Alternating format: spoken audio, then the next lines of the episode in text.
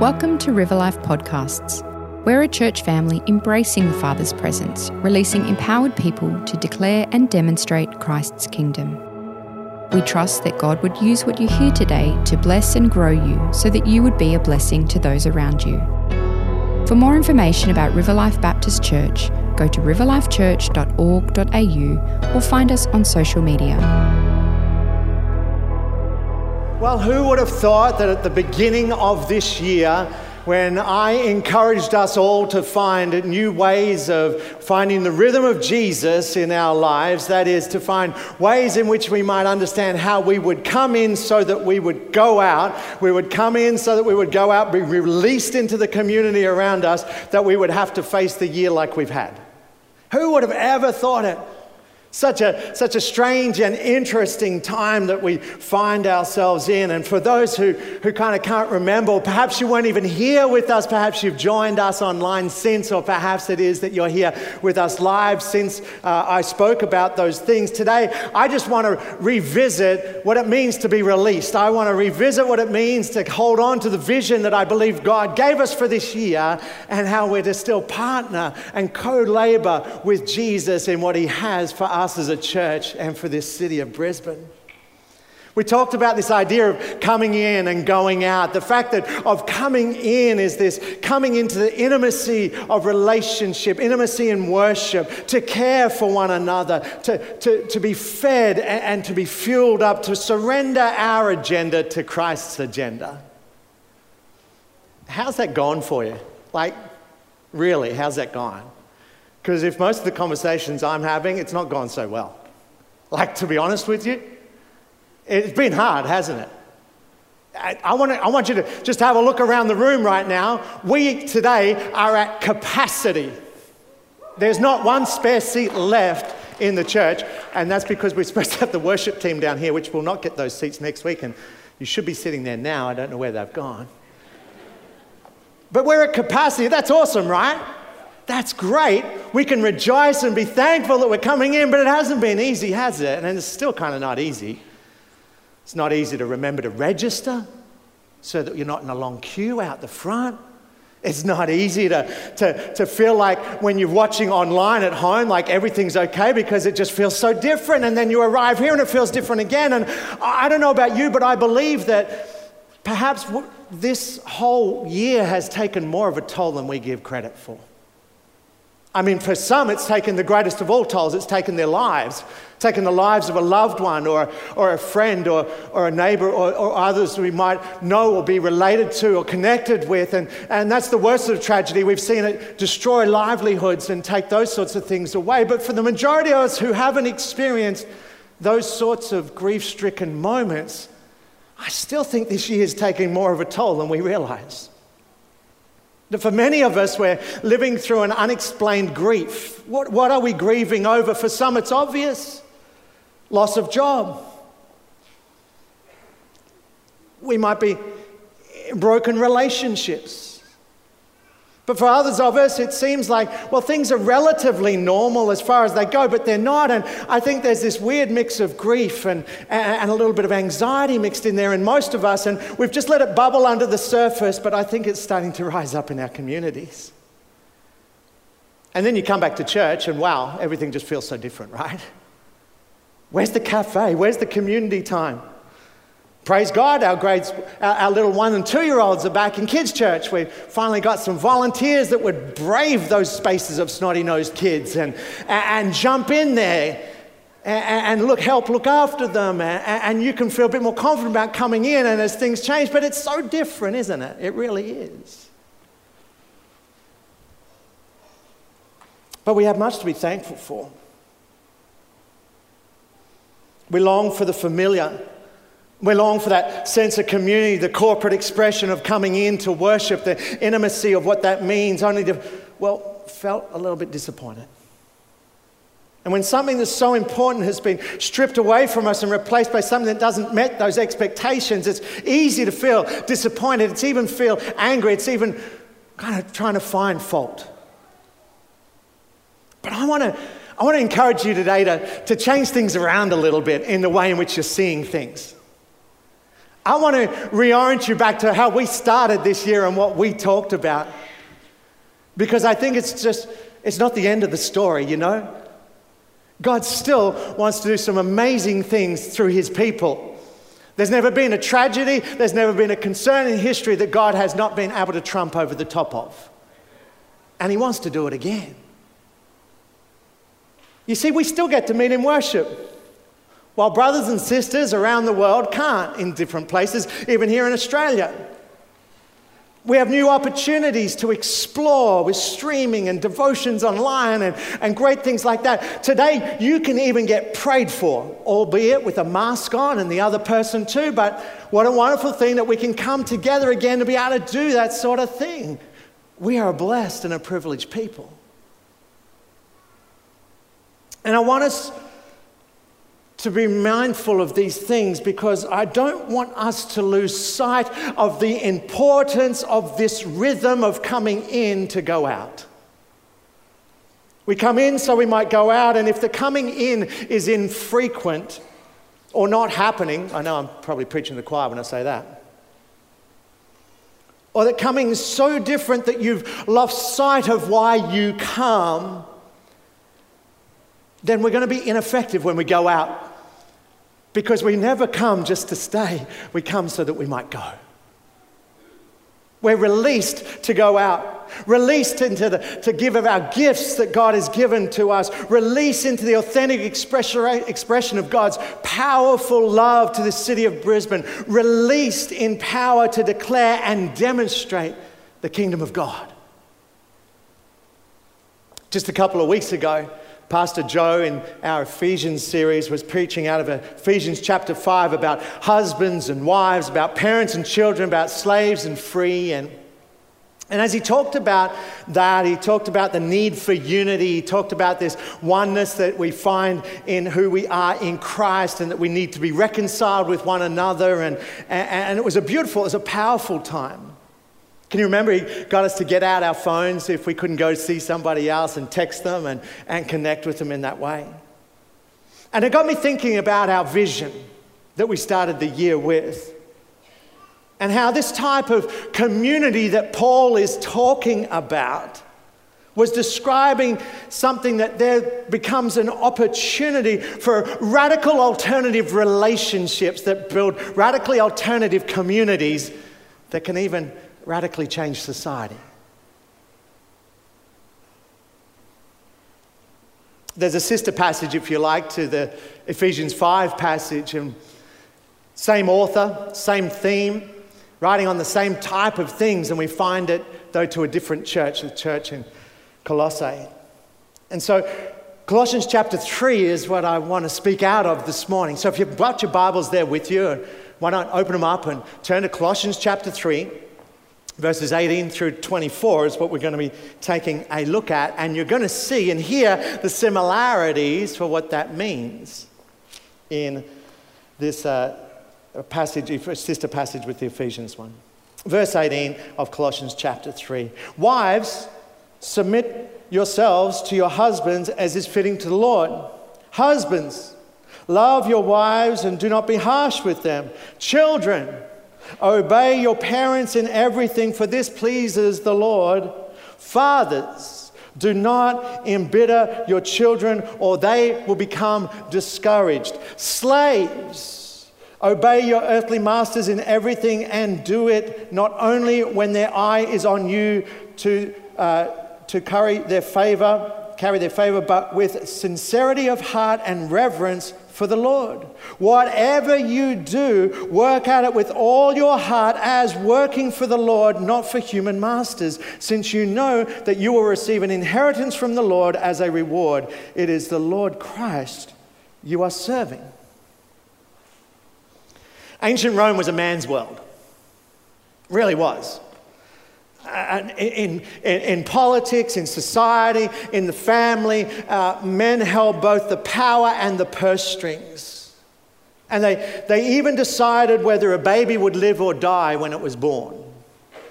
Families were dominated by men He had absolute rule over his household, his wife, his children. If they angered him, he had a legal right to be able to disown his children, sell them into slavery, or even kill them.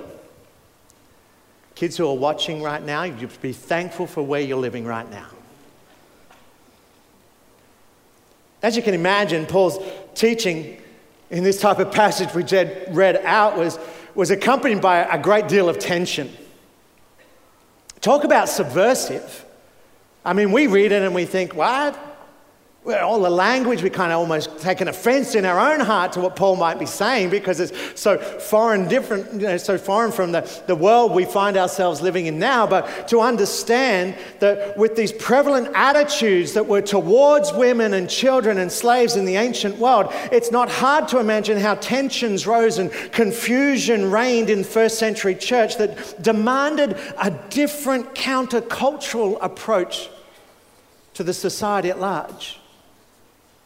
So, right in the midst of this tension between husbands and wives, and fathers and children, and masters and slaves, Paul has some clear practical instructions for Christians.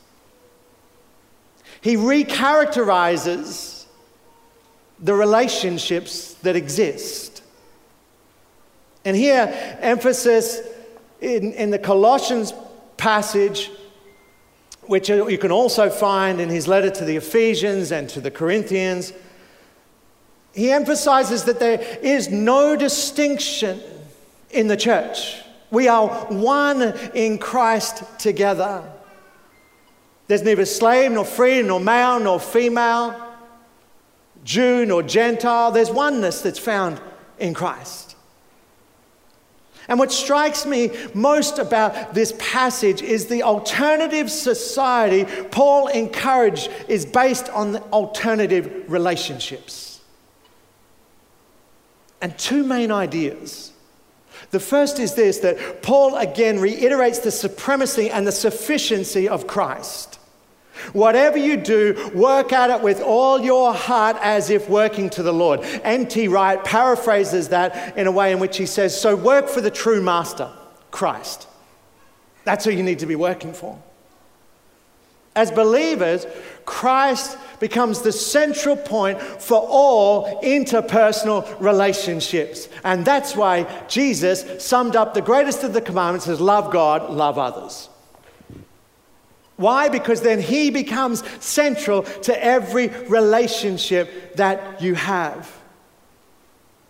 And then Paul challenges the social norm and he calls people to a higher way. He calls them to Christ's way. And God's still calling his people to a higher way, to Christ's way. God's not bound by culture. And Paul now revolutionizes the cultural norm. Husbands, wives, fathers, slaves, masters have to start entirely different types of interpersonal relationships, not based now upon how the world would have them, but now how Christ would have them. Spirit filled people with spirit filled relationships. The God in whom there is no partiality, who sees no distinction between male and female, between slave and free. In the Lord, there are no such differences, and they are to be regarded even as, I guess, traitors to a society that is obsessed with power. And this sort of subversive language saying, hey, you can't go on like this anymore, makes them stand out within the world they live in. See, empires are built on those power differentials the strong controlling the weak. We heard about it last week as Pastor Robin talked about the whole idea of international justice mission and, and, and, you know, trying to find justice for those who are treated with injustice. But in Christ, there's a, an alternative society. And there lies the message for us today. See, the world we live in is not a Roman world, but it is one of self made success and cultural progress. People want the progress of the kingdom without the king. And they'll try any means to progress themselves and therefore believe that we as a society is getting better as long as you can do it your way and I can do it my way. And if my way interferes with your way, then I might be seen as intolerant. Where we don't need that anymore, we need to all just find our own way. But we've lost our way. The world has lost its way. The world we live in is one which says, look after number one first. That's what matters most. To do all you can to succeed, to climb the corporate ladder, to out, uh, uh, out, achieve your, your rival, regardless of the expense to others or your family, to, to play the social game of entitlement, power, and prestige. Things have only changed the outward appearance from Roman Empire days, but really no different to the heart of every human being.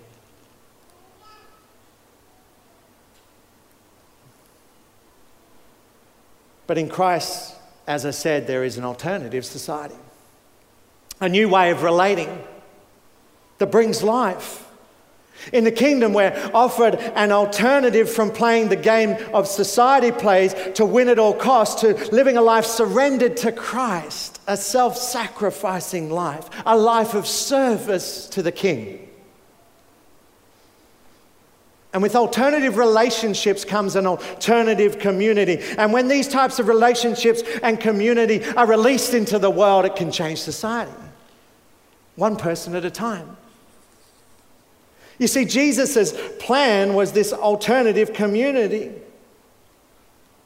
He's going to transform the world through this little tiny alternative community called the church. And it's quite staggering to think about. It was an audacious plan when you think about it, and, and that's really staggering to understand what actually happened. There's a pretty well known sociologist, Rodney Stark. He, he, he, wrote a book called The Rise of Christianity, and he calculated the spread of Christianity and through the Roman Empire at a rate of 40% per decade. In 40 AD, just a few years, a decade or so after uh, Jesus died, there were roughly only 5,000 or so Christians in the world. That looks pretty insignificant, doesn't it? Pretty negligible. In fact, the percentage of uh, the Roman population at that time, Christians were 0.0075%. And then it starts to spread. And it keeps going until by 350 AD there were 33 million. 56% of the Roman Empire who named the name of Jesus. Don't you think that's staggering? Was it because they were better at arguing about religion compared to all the other religions? I don't think so. Was it because they, they, they had more resource, more money than anybody else? Certainly not. It was because the presence of Jesus at work through the power of the Holy Spirit in their midst created a community like no one had ever seen before. Alternative relationships, building an alternative community that could create an alternative society. These words from the book of Acts are kind of a summary of the description of the early church. You can find them in Acts chapter 2. This is the John Robertson paraphrase version where it says, They devoted themselves to the apostles' teaching and to the fellowship, to the breaking of bread and prayer, and everyone was filled with awe, and there were many wonders and miraculous signs. They became so generous, there was no need among them, and they enjoyed favor with all the people. That last part, they enjoyed favor with all the people, is paraphrased by Eugene Peterson as this People looked at the church and they liked what they saw. People looked at the church and they liked what they saw. Do you think it's happening today? The people look at the church and like what they see. Let's not categorize that to something with a, you know, a, facade and a steeple or a, a, a stained glass window and say, there's the church. Do they like what the church? Remember, we are the church. Do they look at you and I and like what they see? Because that's the power of the spreading of the good news of the gospel is when it becomes incarnate in our lives, when our lives reflect, the truths of this gospel, the freedom of this gospel, the love of this gospel, and when it's lived out in us, the church. Can people look and see amongst us and say, I like what I see? I'll give you an example of what this looked like in Rome. Roman culture was strictly hierarchical, like a caste system almost. The equestrian class were the top of the, the tree just under the Senate, but you know, weren't many of the, in the Senate. So the, this was the, the next class down, really. This is the top level. All the way down, then you go through multiple levels until you get to slaves. And this is what the Roman society looked like. Everything within it, from the dress code to other things, reinforced the system of power, of dominance. Clothes you wore, where you went, who ate, where, first, last. Much of Roman life was arranged around guilds with wealthy patrons from this equestrian class. And the guilds frequently held festivals. And if you went to eat a meal at the festival, guess who got served first? The equestrian class, the ones putting it on, right? And then they would go through the different layers. So, guess what went first? All the best food. The seafood platter, gone, straight away. Lobster, gone, done. And then come the, the next caste down, and, and they walk in, and uh, there's some, there's some roast left, and they're thinking, well, this is good, that's great, I'll, I'll, I'll fill up on that meat, that looks tasty, and they're into it, you know, they're eating it. And then the, the next class comes in and, and, and, they join the fest, but they're not, they're seeing all this food go out and they're seeing it all get eaten and they don't get to taste of it until they're next. And then when they have it, there's the next class down and there's, there's some bread and salad left, you know. Well, that's not too bad, they think. And then you get to the next one and there's just some bread left and, and all the wine's gone and everything else. And, and then the slave rocks in and picks up the crumbs off the floor and drinks whatever stuff might have been tipped out or left behind or whatever else. And that's just the way society looked. And then there was this new community, this community that took an alternative look at their relationships, the way in which they treated one another, and they said to themselves, Jesus didn't really treat people like we're seeing things in the world be treated. Jesus said that he was the Son of Man, and he came not to be served, but to serve and to give his life as a ransom for all. And so you're a slave now. And you go into a house where church gathers together and an equestrian class kneels down in front of you and washes your feet and serves you a meal first. And you've never been treated like this by someone like that in all of your life, and you're just overcome with emotion. You just start, start crying and you start welling up. You get the best food. This has never, ever happened. Served by the highest class. This has never happened. This is outrageous. And he looks in your eyes, and you look in his eyes, and with weeping eyes, you look together because he's never experienced the bond of Christian brotherhood so strongly by serving anybody before. And there's never been a community like that. Nobody's ever seen something like that before. And Jesus said that that's how society is going to change, just one by one, little by little. The genuine nature of the gospel at work in each of our lives who call Jesus Lord and Savior, working out towards other people. And when he gathered the disciples together before he ascended into heaven, he said, Here's the strategy. I'm going to change your heart, and you're going to be going to be released into the world to make a difference in my name. And the secret weapon that you're going to have on board with you all of the time is my presence, the power of the Holy Spirit at work through you. And this is going to be good news for everybody for the whole city. Or to put it in our terms, this is going to be good news for everybody around us in your workplace, in your school, in your university. He's going to empower us to be supernaturally natural. A radical alternative community of believers. And it changed the world back then. And now it's Riverlife's turn. And I want to talk about what this means for you and me as we live in this alternative community in which to change society, to see how when we live in love, centered liberty, not only relationships change, but the world around you can change too. There's this beautiful passage in Proverbs chapter 11, verse 10. It says, When the righteous prosper, the city rejoices. Tim Keller writes about that like this. He says that that means that there's a certain group of people that when they rise to the top of their field, when they make it, nobody around them is envious. Nobody complains or grumbles because they're in charge. These people have such character that the people around them say, This is going to be good news for everybody, for the whole city. Or to put it in our terms, you know, Good news comes when the righteous prosper. Now, in our day, the, the, world, the word righteous has uh, lost all of its beauty. Usually it means someone who's self righteous. Very kind of rarely does anyone come up to you and say that you are righteous and mean it as a compliment. Unless, of course, you're still living in the 90s, where the word righteous would be accompanied by the words totally, babe, or dude. But theologically, that's not the same thing. You see, in Hebrew, the righteous one are those who are willing to disadvantage themselves to advantage community.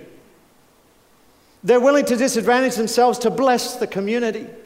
And of course, the paradigm of this is Jesus himself, who, though he was rich, yet for your sake, for my sake, became poor so that we, through him, might become rich. Not materially rich, rich in here, to know our Creator God intimately.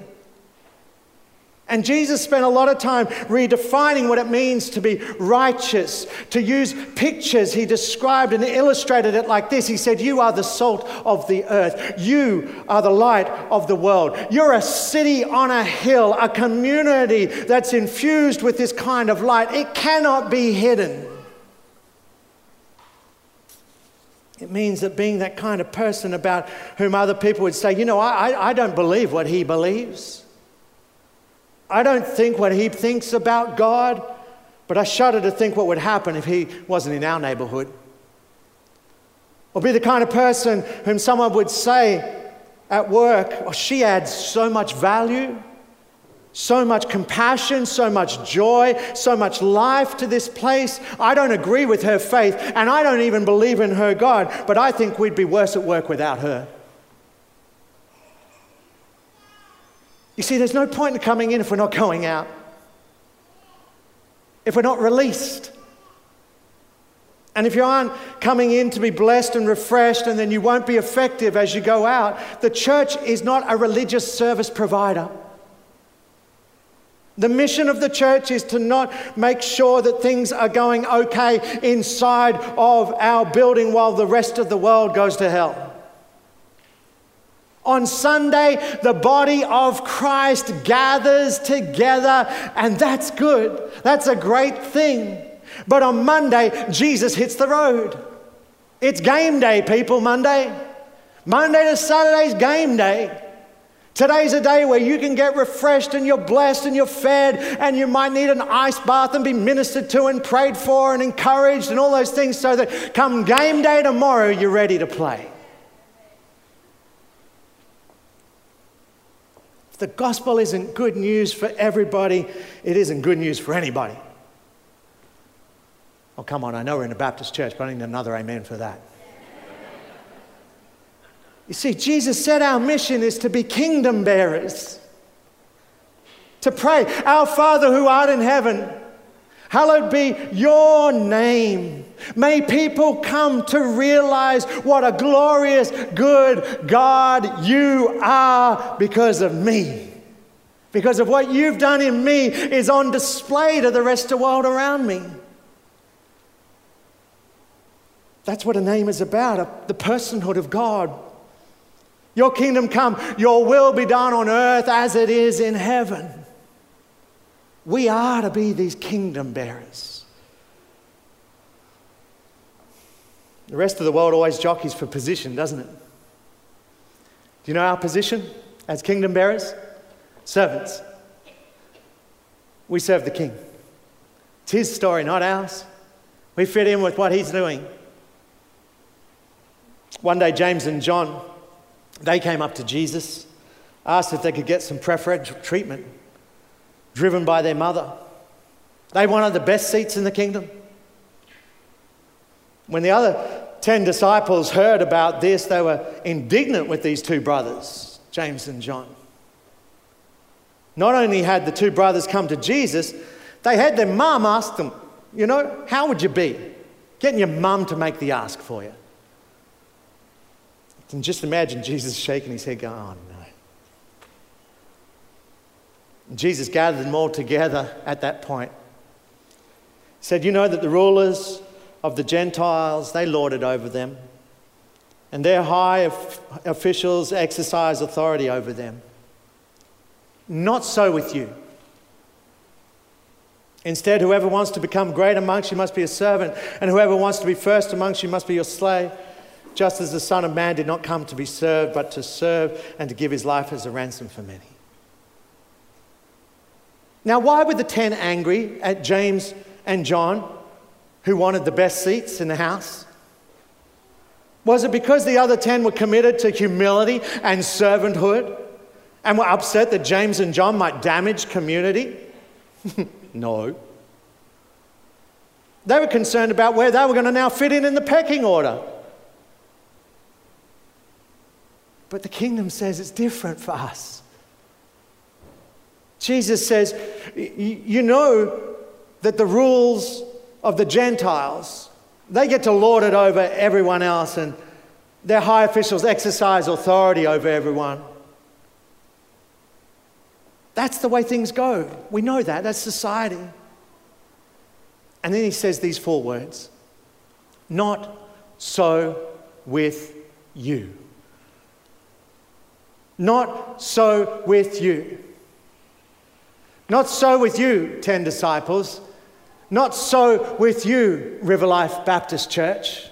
Not so with you in your home. Not so with you in your office. Not so with you on your university campus, in your neighborhood, or in your church, or in your family. Not so with you. He's abolishing the pecking order. He's calling for the creation of an alternative way of relating that is radically different from the world around us. And when seen by a community, it can be radically different for the society that community lives in. It changed the world at one time, and he wants to do it again. And there's nothing like the kingdom of God. When people in Colossae would hear about this, they would say, That's what I want more than anything else. To be part of that, that that's what I want. They liked what they saw. And then they'd sacrifice everything for it their lives, their possessions, and they'd do it with joy. And things started to be turned upside down. And I know things I hear have been turned upside down.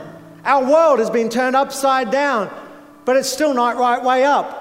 It's just been upside down and, and is destroying the, and, and messing with the, the, the, system of power and, and, and the nature of things that are still the way of the world. And it needs another subversive work of something looks totally different.